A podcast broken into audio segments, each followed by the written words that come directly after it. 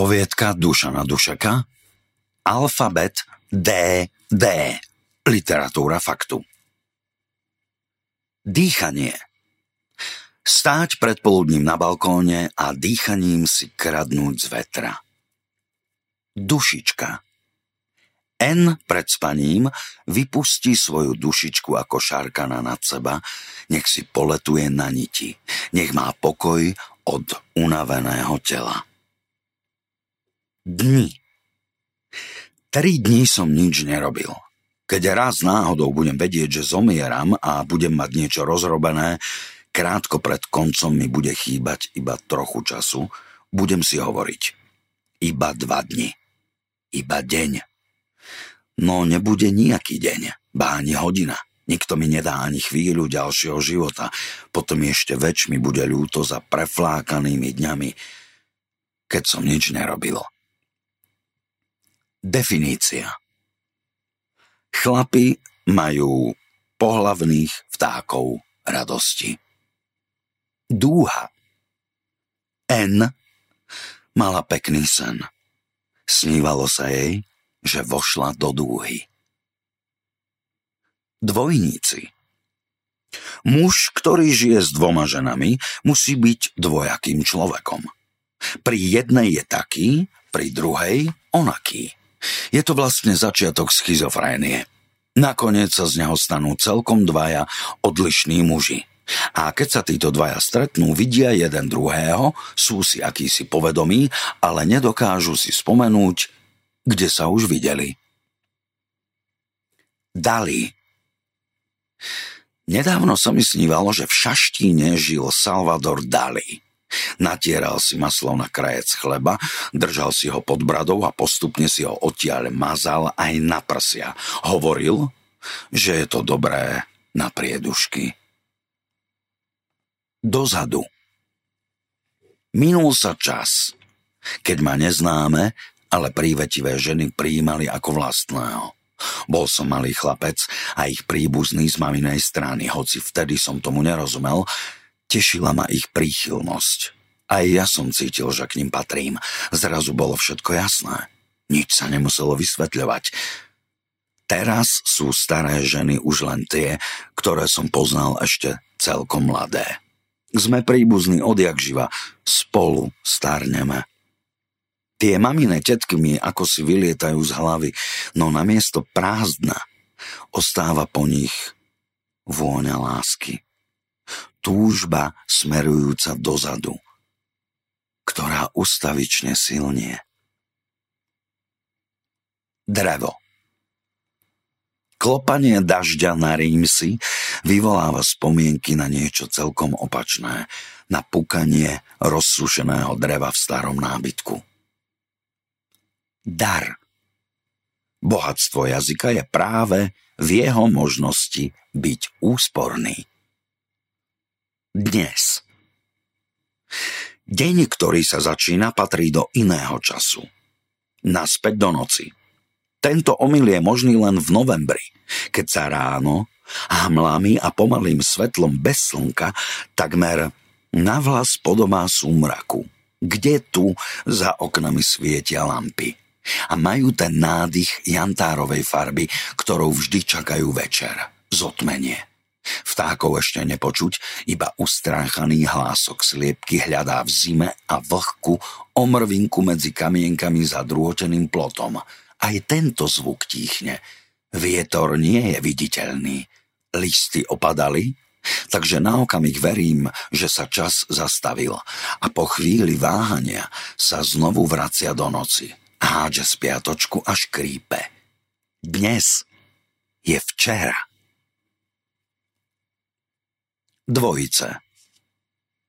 Deti idú zo školy. Dvaja malí chlapci sa hrajú na električky. Sú prilepení jeden na druhého. Idú rovnakým krokom. Zatiaľ si dve mačky pozerajú zblízka do očí. Sú na dvoch strechách, načahujú sa k sebe, takmer počuť, že si niečo hovoria. Potom po chodníku idú dvaja chalani, majú takých šestnásť. Za nimi dve šestnástky. Fajčia a čítajú list. Prvá hovorí: škoda, že nenapísal adresu. Druhá kričí na chalanov pred nimi. Pozdravuje ťa veselý! Čo mu vajcia vyselí?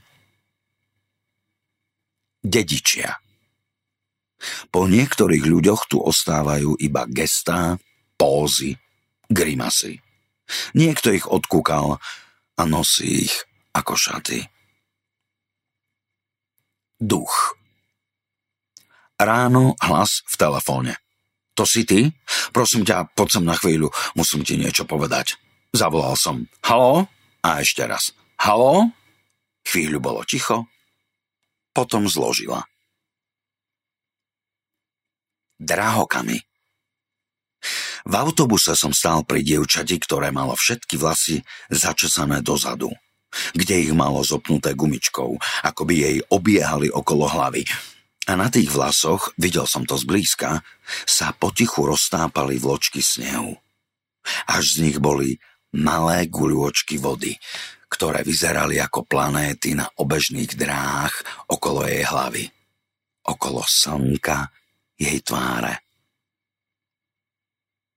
Dĺžka. Niekto zomrie skôr, niekto neskôr, ale vždy je to celý život. Aj keď trvá iba dva dni, alebo osemdesiat rokov. Dážď. Vytrčam sa do slnka. Nechce sa mi veriť, že zároveň prší. Filmový dážď, viditeľný iba v polovici okna. Konáriky stromov ožívajú ako prsty mŕtvej ruky.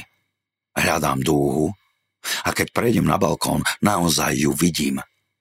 Moja žena mi jej raz povedala, v každom oku som mala iný sen. Dino. Dino Bucati.